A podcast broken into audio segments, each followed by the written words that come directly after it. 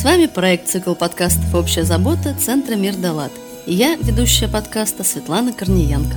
На канале, между прочим, мы говорим о важном, делимся успешным опытом и практиками работы НКО, бизнеса и добровольческих инициатив, а также светлыми историями, которые, возможно, и вас вдохновят на добрые дела и позитивные изменения в жизни.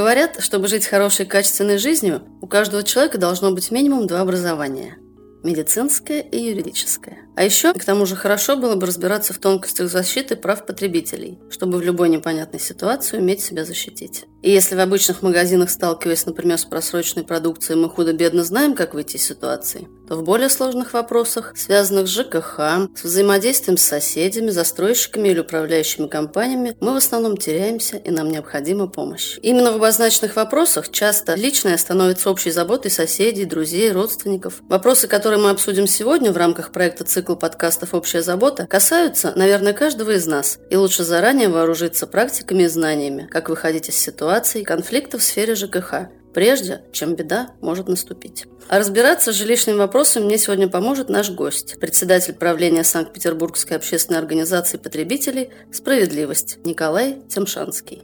Николай, доброго дня. Здравствуйте. Рада вас приветствовать в нашей студии подкастов Центра Мир Далат. И сразу к вам вопрос. По сути, вы оказываете юридическую помощь людям, которым требуется защита прав в жилищной сфере. Конкретные примеры нарушения подобных прав и, главное, к тому, что с этим делать, мы, думаю, разберем по ходу нашей беседы.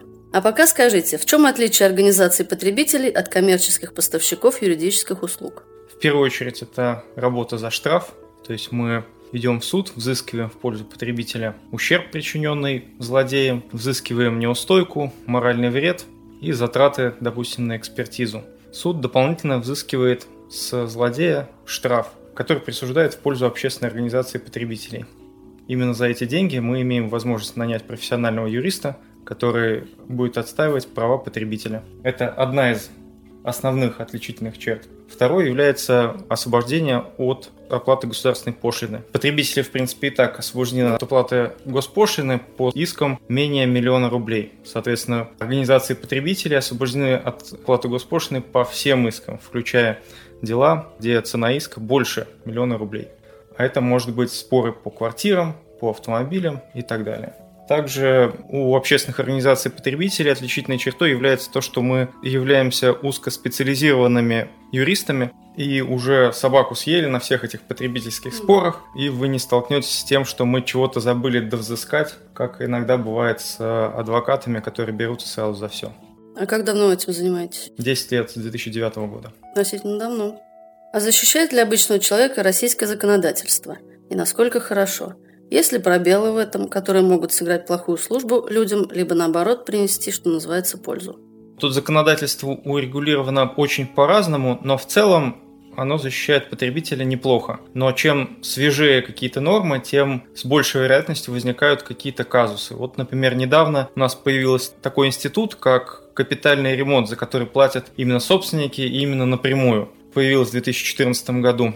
И суды разделились в правоприменении норм о капитальном ремонте. Мы когда платим взносы, является ли это выполнением обязательств потребителя. Когда нам делают капитальный ремонт, это те отношения, на которые воздействует закон о защите прав потребителей или нет. И на данный момент практика не устоялась. Но в основном превалирует мнение, что это какой-то особый вид предоставляемых услуг, и суды не распространяют на него федеральный закон о защите прав потребителей. Поэтому потребители обязаны оплачивать госпошлину по всем искам, не получают возможности взыскать моральный вред, неустойку. То есть получается, что потребители, несмотря на то, что перед ними стоит целая машина, зачастую монополист со своими юристами и так далее, потребители не защищены должным образом. Ну и мы среди тех действий, которые мы сделали, в этом направлении. Ну, мы проиграли одно дело, нас это очень сильно задело, конечно же, потому что мы, опять же, не брали с человека деньги и, получается, поработали бесплатно. Подготовили проект федерального закона о внесении изменений в жилищный кодекс и попытались это через депутатов законодательного собрания Санкт-Петербурга продвинуть, но мы там получили отрицательное заключение юридического управления. И сейчас направили Галине Петровне Хованской, это глава комиссии по ЖКХ в Госдуме, и она, в общем-то, с нами согласилась, что да, нужно распространять и на эти правоотношения закон о защите прав потребителей, и передалась в Минстрой. Это то самое министерство, которое напрямую занимается ЖКХ, для того, чтобы они подготавливали уже проект. Ну, посмотрим, чем закончится. Очень часто встречаются истории про не совсем честных юристов. Они берутся за все дела подряд, в том числе за бесперспективные. Им заплатили деньги, и вот по решению суда с нарушителя не могут получить деньги, так как он банкрот. Есть ли особый какой-то подход у вас? Вы знакомы с такой проблемой? Это наша головная боль. К нам довольно часто приходят люди, как раз таки после юристов-аферистов. И так как мы головой отвечаем за результат, если мы не выиграем дело, то мы не получим никаких денег вообще. Поэтому нам приходится бесплатно для каждого человека, обратившегося, делать, по сути, юридический анализ платежеспособности владея с ним имеет ли смысл вообще судиться или нет. И это тоже наша отличительная черта, которую нам приходится дарить клиентам. То есть даже после таких юристов к вам приходят? Да. То есть им не помогли, и они обращаются к вам. Да. Но это уже отдельная категория. После юристов-аферистов там следующая ситуация. Они могут все-таки выиграть дело, но не довзыскать какие-то суммы. И вот одно из дел было после протечек в квартире. Адвокат выиграл дело по Гражданскому кодексу это как бы общие положения о том, как взаимодействуют граждане, другие граждане и граждане с другими юридическими лицами. И вот по общим положениям он взыскал просто ущерб. После этого он узнал, что есть закон о защите прав потребителей, обратился к нам. Мы потратили на судебное разбирательство еще около полугода и довзыскали к его 700 тысячам, которые вот по первому производству были, еще около 500 тысяч рублей, потому что человек имеет право на моральный вред, а тогда он не, не был взыскан, на взыскание неустойки, тогда еще можно было по протечкам взыскивать неустойки, и на штраф, собственно говоря. Насколько бывает, что растягиваются дела по времени? В среднем рассмотрение дела занимает 6 месяцев плюс-минус 2 месяца. Минимально, что нам удавалось, это в одно заседание за один месяц и ну, где-то 20 дней. Это не зависит от суммы, как раз-таки вот это минимальное дело, у нас было два таких. Одно из них на 91 тысячу, а другой на 980 тысяч. Плюс штрафы, то есть это больше миллиона вывалилось. Это зависит от того, явился ли на заседание ответчик. И очень важно какое отношение у судьи. То есть, если судья уже с этим ответчиком уже вот намучилась, вот ей уже смотреть тошно на этого представителя ответчика, то есть он массово, постоянно нарушает права потребителей, то она зачастую пренебрегает правами этого ответчика, вот как случилось с этим миллионным делом. Он не пришел, и так как к этой суде он не приходил уже несколько месяцев, она его вообще не видела. Поэтому она сказала, ну, он нам ничего не написал, мы его надлежащим образом уведомили, если ему что-то не нравится, пусть он все это предъявляет в суде апелляционной инстанции в следующей. И вынес решение. То есть формально, с точки зрения ГПК, это является нарушением, она должна была перенестись и так далее. Так как нарушение формально было, они подали апелляционную жалобу, попытались отменить решение,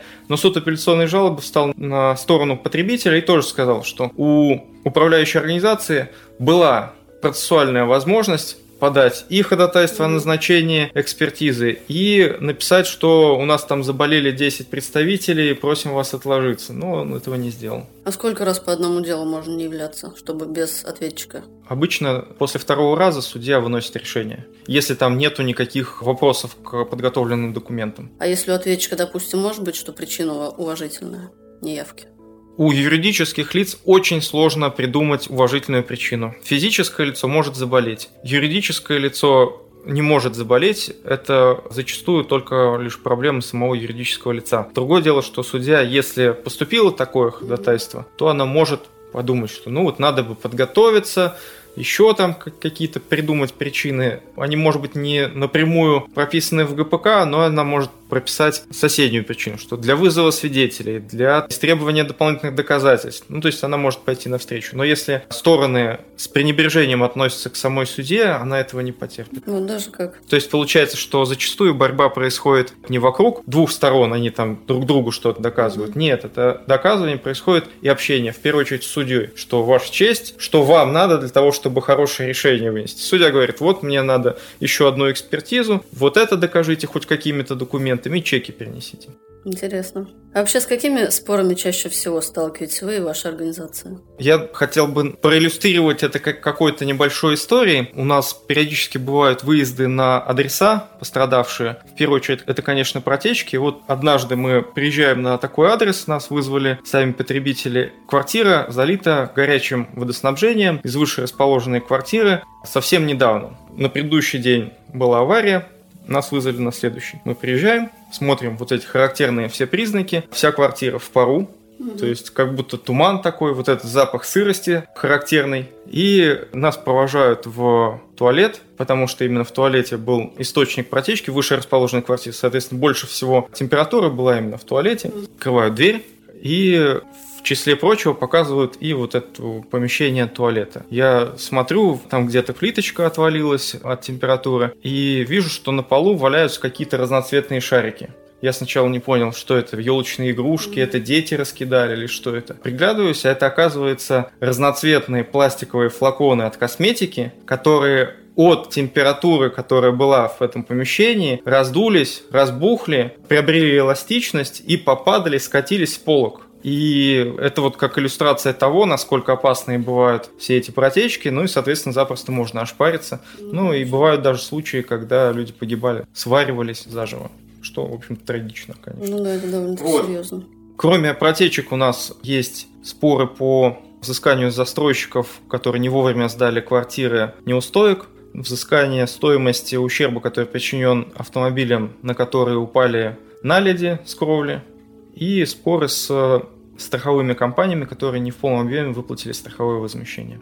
Раз уж мы коснулись конкретных историй, есть один актуальный вопрос. В феврале, в марте я и соседи мои, вообще все жители города, заметили повышение сумм за отопление, за пользование общим имуществом. Суммы практически взлетели. И это не из-за повышения тарифов. Такое ощущение, что управляющая компания разделяет суммы тех, кто или не платит, или не сдает показания счетчиков по всем соседям многоквартирных домов.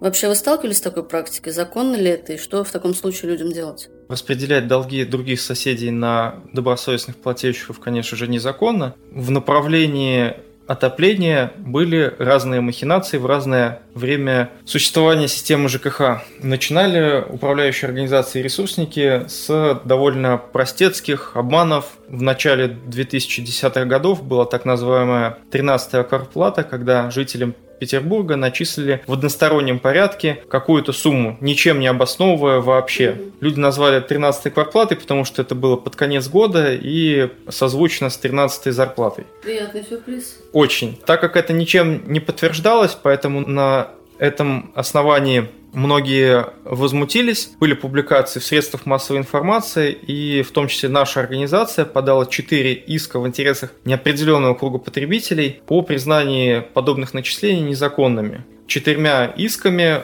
мы смогли защитить интересы сразу 80 тысяч человек потому что один иск это сразу ко всей управляющей организации. У одной управляющей организации 400 домов, ну и сами понимаете, какие там суммы были. Удалось вот конкретно этот эпизод более-менее отработать. Однако же после этого сами желания получать барыши, они никуда не исчезли, и пути обмана стали гораздо более скрытными. Долгое время попадались отдельные управляющие организации, которые в одностороннем порядке доначисляли отдельным домам дополнительные платы, но не отдельной строчкой, как это было в начале 2010-х, а в составе платы за отопление. Получалось так, что управляющая организация начисляла за отопительный период на, грубо говоря, 120 рублей, угу. а сама платила в ресурсоснабжающую организацию только на 100 рублей. В итоге получалось, что 20% у нее как бы прибыль, неосновательное обогащение. Отдельные дома мы вылавливали, обращались на эту тему в самоуправляющую организацию, затем в жилищную инспекцию, и удавалось это отстоять. Сейчас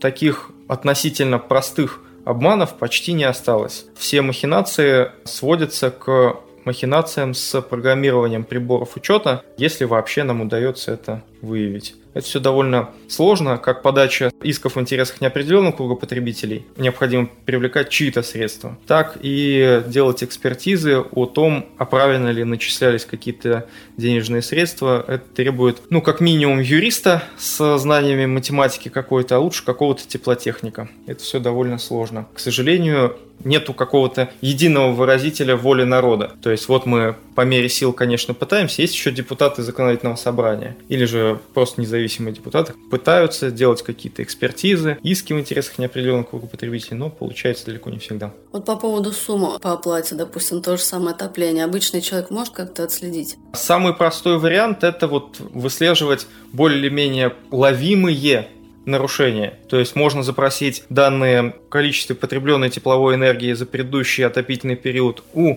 ресурсоснабжающей организации и сравнить с теми данными, которые есть в квитанции. Если они более-менее совпадают, значит вас не обманули. Если же они не совпадают, то это как раз основание для того, чтобы жаловаться в жилищную инспекцию. Обращаю внимание, что для того, чтобы у органа жилищного надзора мы же говорим про федеральный уровень, значит, ну, да. он называется корректно орган жилищного надзора. Для того, чтобы у него было право привлекать кого-то к административной ответственности, э, необходимо, чтобы в жалобе в жилищную инспекцию, в орган жилищного надзора, было указано на наличие предварительного обращения в саму управляющую организацию. Многие потребители об этом не знают, и в предыдущий год порядка 80% всех обращений не закончились ничем, потому что люди не обращались в саму управляющую организацию, а жилищной инспекции пришлось писать отписки, что мы ничего не можем сделать. Сама административная ответственность довольно серьезная, это 300 тысяч рублей. А вообще о повышениях о каких-то, допустим, не в целом повышение тарифов, а если на что-то сумма поднимается и заметно, об этом нас должны как-то оповещать или нет? В законе прописан следующий порядок сами собственники определяют размер платы за жилищные услуги. То есть мы на общем собрании собственников вправе принять решение о том, что мы платим 10 рублей, 20 рублей, 30 рублей с квадратного метра. Этот размер платы должен быть согласован с управляющей организацией. Законом не запрещается в договор управления вписывать дополнительные условия, например, о том, что мы привязываем размер платы не к каждому общему собранию собственников, которые еще хрен соберешь, а к распоряжению, например, органа исполнительной власти в соответствующей области. И орган исполнительной власти утверждает, например, размер платы для нанимателей и на него же ориентируются те собственники, которые провели соответствующее собрание. То есть должны ли нас оповещать? Напрямую нет, но мы должны быть, конечно, в курсе всего этого дела. То есть мы должны были знать об этом на этапе проведения общего собрания собственников. Если у вас общего собрания собственников не было, вы ничего подобного не подписывали, не решали, а у вас квартплата увеличилась, именно за жилищные услуги, то в этом случае обращайтесь сначала в управляющую организацию, а потом в жилищную инспекцию, в орган жилищного надзора. С коммунальными услугами немного по-другому. То есть я говорил про жилищные услуги, mm-hmm. с коммунальными услугами немного по-другому. Коммунальные услуги, размер платы за них устанавливает просто орган исполнительной власти, на него не могут влиять ни общее собрание собственников, ни управляющая организация. То есть как там раз в год они изменили размер платы, так он и должен идти. Никакого уведомления не предусмотрено. Вы довольно много работаете с протечками. Можно поподробнее остановиться на этом вопросе? Конечно, я желаю, чтобы никто с этим не столкнулся, но вот допустим, если в коммунальной квартире соседи сверху в душевой затопили соседей снизу. У соседей снизу с потолка вода капает. Прямо это видно, на полу лужи, они там тазики подставляют. У соседей сверху все сухо. По трубам все сухо, у них кафель, у них хороший ремонт стоит. И что в таких случаях делать, допустим, соседям, которые этажом ниже? Куда им обращаться в первую очередь, во вторую? Это одна из самых сложных проблем, когда необходима какая-то строительно-техническая экспертиза. Вообще общий алгоритм действий в случае протечек – это обращение в аварийно-диспетчерскую службу. Телефон обычно указывается на квитанции об оплате жилищно-коммунальных услуг. Следующий этап – это получение акта о протечке. Про него можно распространяться очень долго, это очень важный документ. Далее идет оценка причиненного ущерба, претензия, исковое заявление в суд. В случае с непонятной причиной протечки, следовало бы еще, наверное, час разговаривать на тему границы эксплуатационной ответственности. Это тоже очень интересно. Но если коротко, то то, что мы можем самостоятельно отключить и заменить, то это относится к индивидуальному имуществу собственника квартиры. Если же из этого чего-то льет, и вы это перекрыть из своей квартиры не можете, то это, скорее всего, общее имущество многоквартирного дома. Это касается холодного горячего водоснабжения и отопления. В случае, если виноваты соседи, это значит, что действуют общие нормы Гражданского кодекса о причинении ущерба, и там не действует закон о защите прав потребителей, вы на соседа не можете подать вот в этом расширенном порядке, вам придется оплачивать госпошлину, вам не удастся, скорее всего, взыскать моральный вред, ну и так далее. А почему не распространяется? Потому что закон о защите прав потребителей предполагает, что одна сторона потребитель, физическое лицо, а другая сторона юридическое лицо. Он исполнитель какой-то услуги, и потребитель оплачивает этому исполнителю. То есть эти отношения, они неравноценны. У исполнителя юристы, бухгалтеры, экономисты и так далее, а потребитель это простое физическое лицо, которое не обладает специальными знаниями, поэтому оно требует дополнительной защиты. А в случае, если обе стороны это физическое лицо, то они как бы на равных сторонах, и истец должен оплачивать госпошлину, моральный вред в полном объеме будет добр доказывай, ну и штрафа никакого нету. Я поняла. То есть разница в том, что это либо два физических лица, Да. либо где одно юридическое, Абсолютно другое верно. физическое. Все, я поняла. Поэтому мы очень подробно допрашиваем человека, который к нам обратился. А кто именно вас залил? А сфотографируйте то самое место, откуда у вас течет. Ну, это до комичности иногда доходит, потому что там начинают действовать те самые управляющие организации, которые ни в коем случае не хотят честно признаться, что это течет, да, из их трубы, из вот этой толстой и общедомовой. И они начинают придумывать то ли какие-то небылицы, то начинают люди называют это мариновать. Когда завтра, приходите завтра, вот вам ксерокопия. Люди не знают, что по ксерокопии как-то не особо получишь никакие возмещения. Они берут ксерокопию, расписываются как за оригинал. Ну и приходится писать жалобы, ту же самую жилищную инспекцию привлекать. То есть первоначально нужно выяснить, чья вина в протечке, чтобы знать, куда обращаться с этим. Все равно общий порядок, общая хронология, она та же самая. Это обращение в аварийно-диспетчерскую службу, получение какого-то, хоть какого-то акта, потом оценка, претензия, иск, получение денег. Там особенности связываются исключительно с составлением акта.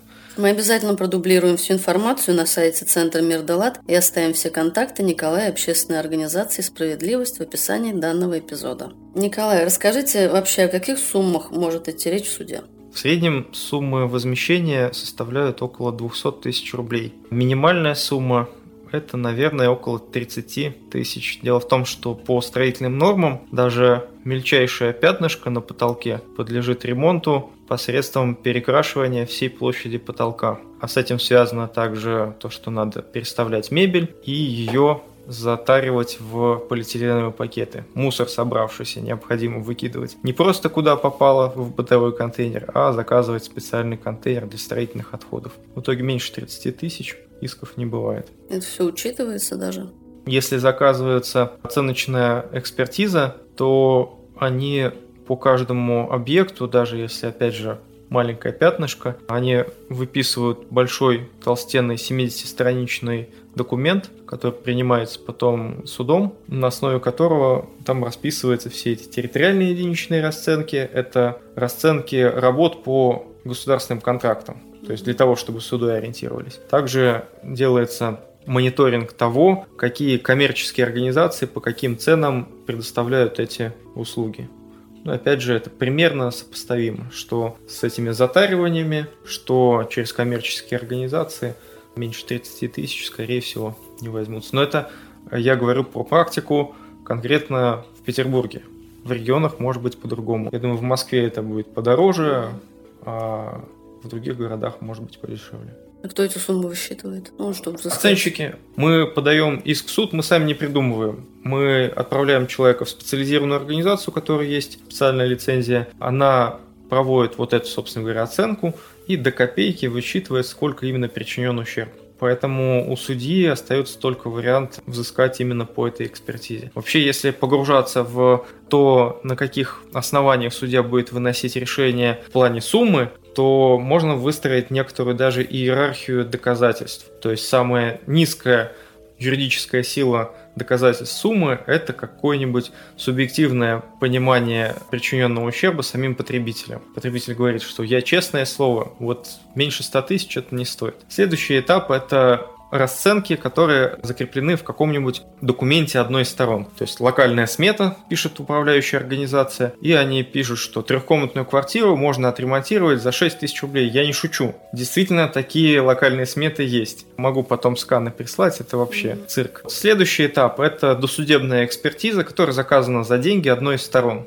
То есть одна из сторон, например, потребитель обратился в какую-то экспертную организацию, например, оценочную организацию, и вот там это 70-страничный документ, прям круто. Причем он относительно немного стоит, там 3, 5, 7 тысяч рублей. Следующий этап – это когда суд сомневается в этой экспертизе, и противная сторона заказывает, просит, ходатайствует в суд о назначении судебной экспертизы. То есть, уважаемый суд, мы что-то им не доверяем, давайте мы назначим что-то по решению судьи. И судья говорит, что ну вот я хочу назначить вот в такую-то организацию. Обычно судебные экспертизы стоят где-то раза в три дороже, чем внесудебные. Связано это формально с тем, что судебные эксперты дают подписку об уголовной ответственности за задачу заведомо ложных угу. вот этих вот экспертиз, но истину мы никогда не поймем. Мне интересно всегда было, как э, высчитывается моральный ущерб. Ух, это такой классный вопрос. Большое спасибо. Вообще, это зависит от физических и нравственных страданий, которые человек перенес. Судьям приходится это делать, и самому потребителю приходится это делать. Формально может иметь значение в том числе то, во сколько сам потребитель оценивает этот ущерб. На практике, на нашем десятилетнем опыте, мы можем сказать, что вот в среднем моральный ущерб взыскивается по этим спорам около 10 тысяч рублей. Это, ну, в общем-то, ни много, ни мало. Для примера минимальная сумма, которую нам взыскивали, это 500 рублей. Максимальная сумма это 50 тысяч рублей. Причем это была бабушка ветеран Великой Отечественной войны, которая на протяжении, ну, наверное, лет пяти жила в квартире, которая постоянно протекала с кровли. Она многократно обращалась, никто ничего не делал, у нее образовалась там плесень, заболевания соответствующие, связанные с аллергией на эту плесень. И она пришла лично в суд, и судья рассказывает жалобную историю о том, как она утром просыпается, а у нее над кроватью обои отвалились, а там выглядывает плесень черная в форме котика. И судья такая, елки-палки, ну, она все осознала ситуацию, и все, 50 тысяч рублей максимум, что у нас было. И мы после этого начали просить суд всегда взыскивать 100 тысяч рублей, ну, просто чтобы максимальный порог как-то повысить. Но больше того раза нам пока не удалось. Мы работаем над этим.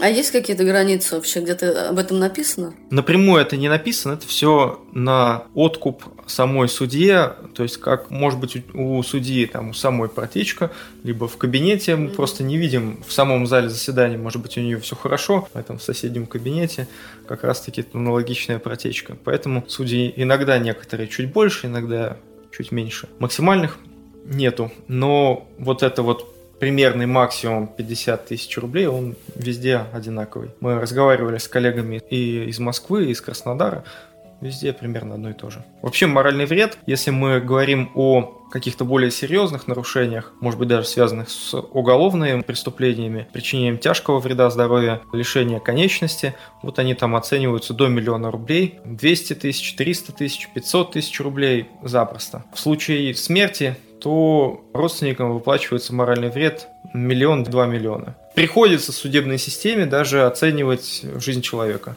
в какой-то степени. Были ли у вас какие-то случаи, ну не конкретно, может быть, у вас, а встречали, где просили нелепо большой о, не, это... Нелепо большие суммы. Это не проблема, потому что моральный вред, он не входит в цену иска. Поэтому не надо оплачивать госпошлину, даже если вы одиночный потребитель. Вы можете заявить хоть 100 миллионов рублей. Вот запросто. Но суд все равно посмотрит на вас и скажет, что ну вот у меня стандартная ставка это 10 тысяч рублей, и вам такое же. Я что-то ничего особенного не увидела, чтобы вы так особенно страдали. Ну, Поэтому есть, заявить можно такое, все, да? что угодно. Да, бывало, бывало. Но это в основном в 90-е были, когда люди, о, Сейчас мы в демократических судах-то отсудим от этих mm-hmm. злодеев. Ну, только появились эти сериалы юридические, и вот, да, были всякие приколы, связанные с изысканием морального вреда нелепого. Подавались жалобы оригинальные, оригинальный жанр, например, в стихах. Или же мы видели, общались с человеком довольно плотно, который подавал в Верховный суд жалобу, которая была написана на круглом листе бумаги. То есть берется листок бумаги ватмана А4, вырисовывается круг, и он по окружности начинает писать в Верховный суд Российской Федерации от того-то, того-то, того-то, и вот вся суть прямо по кругу, и заканчивая подписью прямо по центру. Классно. А в принципе все равно на чем писать? Абсолютно. В законе не прописан... хоть на чем. А, в законе не прописан формат, ни А4, никакой иной, не написано, что вы должны обязательно писать печатными буквами, от руки, либо печатать. Более того, даже чернила не имеют значения. Это как с подачей заявления в отдел полиции. Вы даже если кровью напишете на каком-то куске коры, они обязаны принять это обращение и его рассмотреть. У меня личный вопрос, можно? Давайте. У меня сейчас на потолке проходит в коммунальной квартире в комнате трещина. С одной стороны от стены соседней и с другой на потолке. Если все-таки там он начнет рушиться или еще что-то, мне с этим куда? К соседям? Имеет значение, какова причина возникновения трещины. И мы на эту тему заказывали даже экспертизы. В большинстве случаев невозможно определить причину возникновения этих трещин. Есть естественная усадка дома, которая со временем происходит. И в случае, если это именно она, то взыскать ни с кого ничего невозможно. Если это ваша собственность, то вы обязаны самостоятельно производить ремонт. Если же рядом находится стройплощадка, вы ставили маячки, делали, получается, ну как бы две экспертизы, один вызов, а второй э, закрепление. И эксперт в этом случае может сказать с более-менее уверенностью, что причиной возникновения этих трещин является именно строительство неподалеку. Такие случаи есть, и взыскать в связи с этим возмещение можно. Также отдельный случай был интересный, когда гражданин зафиксировал не только факт наличия трещины, но также пригласил вот в момент, когда производились работы в выше расположенной квартире, сотрудника управляющей организации. Он воочию увидел, как проникает перфоратор с выше расположенной квартиры прямо вниз. Это увидел сотрудник управляющей организации, они составили акт, а потом этого там сантехника, электрика, я не помню, вызвали в суд, он подтвердил все эти данные. И человеку удалось взыскать весь ущерб с собственника вышерасположенной квартиры. Это единичные случаи, в большинстве случаев сложно доказать причину возникновения этих трещин. Поэтому в вашем случае, ну, что-то как сомнительно, именно исходя из вот этих вот остаточных данных. Дом сложно признать аварийным, не знаете? Если есть основания, то несложно. Как понять, какие основания считаются? В первую очередь, это, насколько я помню, опасность для обрушения. То есть, если есть опасность обрушения, то дом можно признать аварийным. Там рассчитывается процент физического износа инженерных конструкций, наличие выпадающих кирпичей, которые угрожают именно обрушением. То есть одно дело, когда в какой-то декоративной стенке выпадают отдельные кирпичи, а другое дело, когда именно трещины по всей площади. И то далеко не всегда, потому что сейчас современные технологии позволяют даже производить так называемое усиление строительных конструкций. Они сбивают облицовку э, до кирпича, если мы говорим про кирпичный дом. Потом они устанавливают специальные горизонтальные, если можно так назвать, сваи, и их прикручивают к кирпичной кладке. Таким образом, они фиксируют трещину в нескольких местах этого здания, чтобы он дальше не увеличивалось разрушение. И дальше они все это заоблицовывают. Сначала ремонтируют саму трещину, угу. вот эту разошедшуюся, то есть заполняют ее раствором, а потом производят э, облицовку, и внешне он выглядит как полностью нормальный дом. Ну, грубо говоря, зашивают, чтобы дальше не разошлось. Да есть там технологии все очень сложные. С одной стороны, и хочется уже разъехаться, а с другой стороны, если они качественно отремонтируют, то опасности для жителей уже не будет. Ну и из-за этой причины, во всяком случае.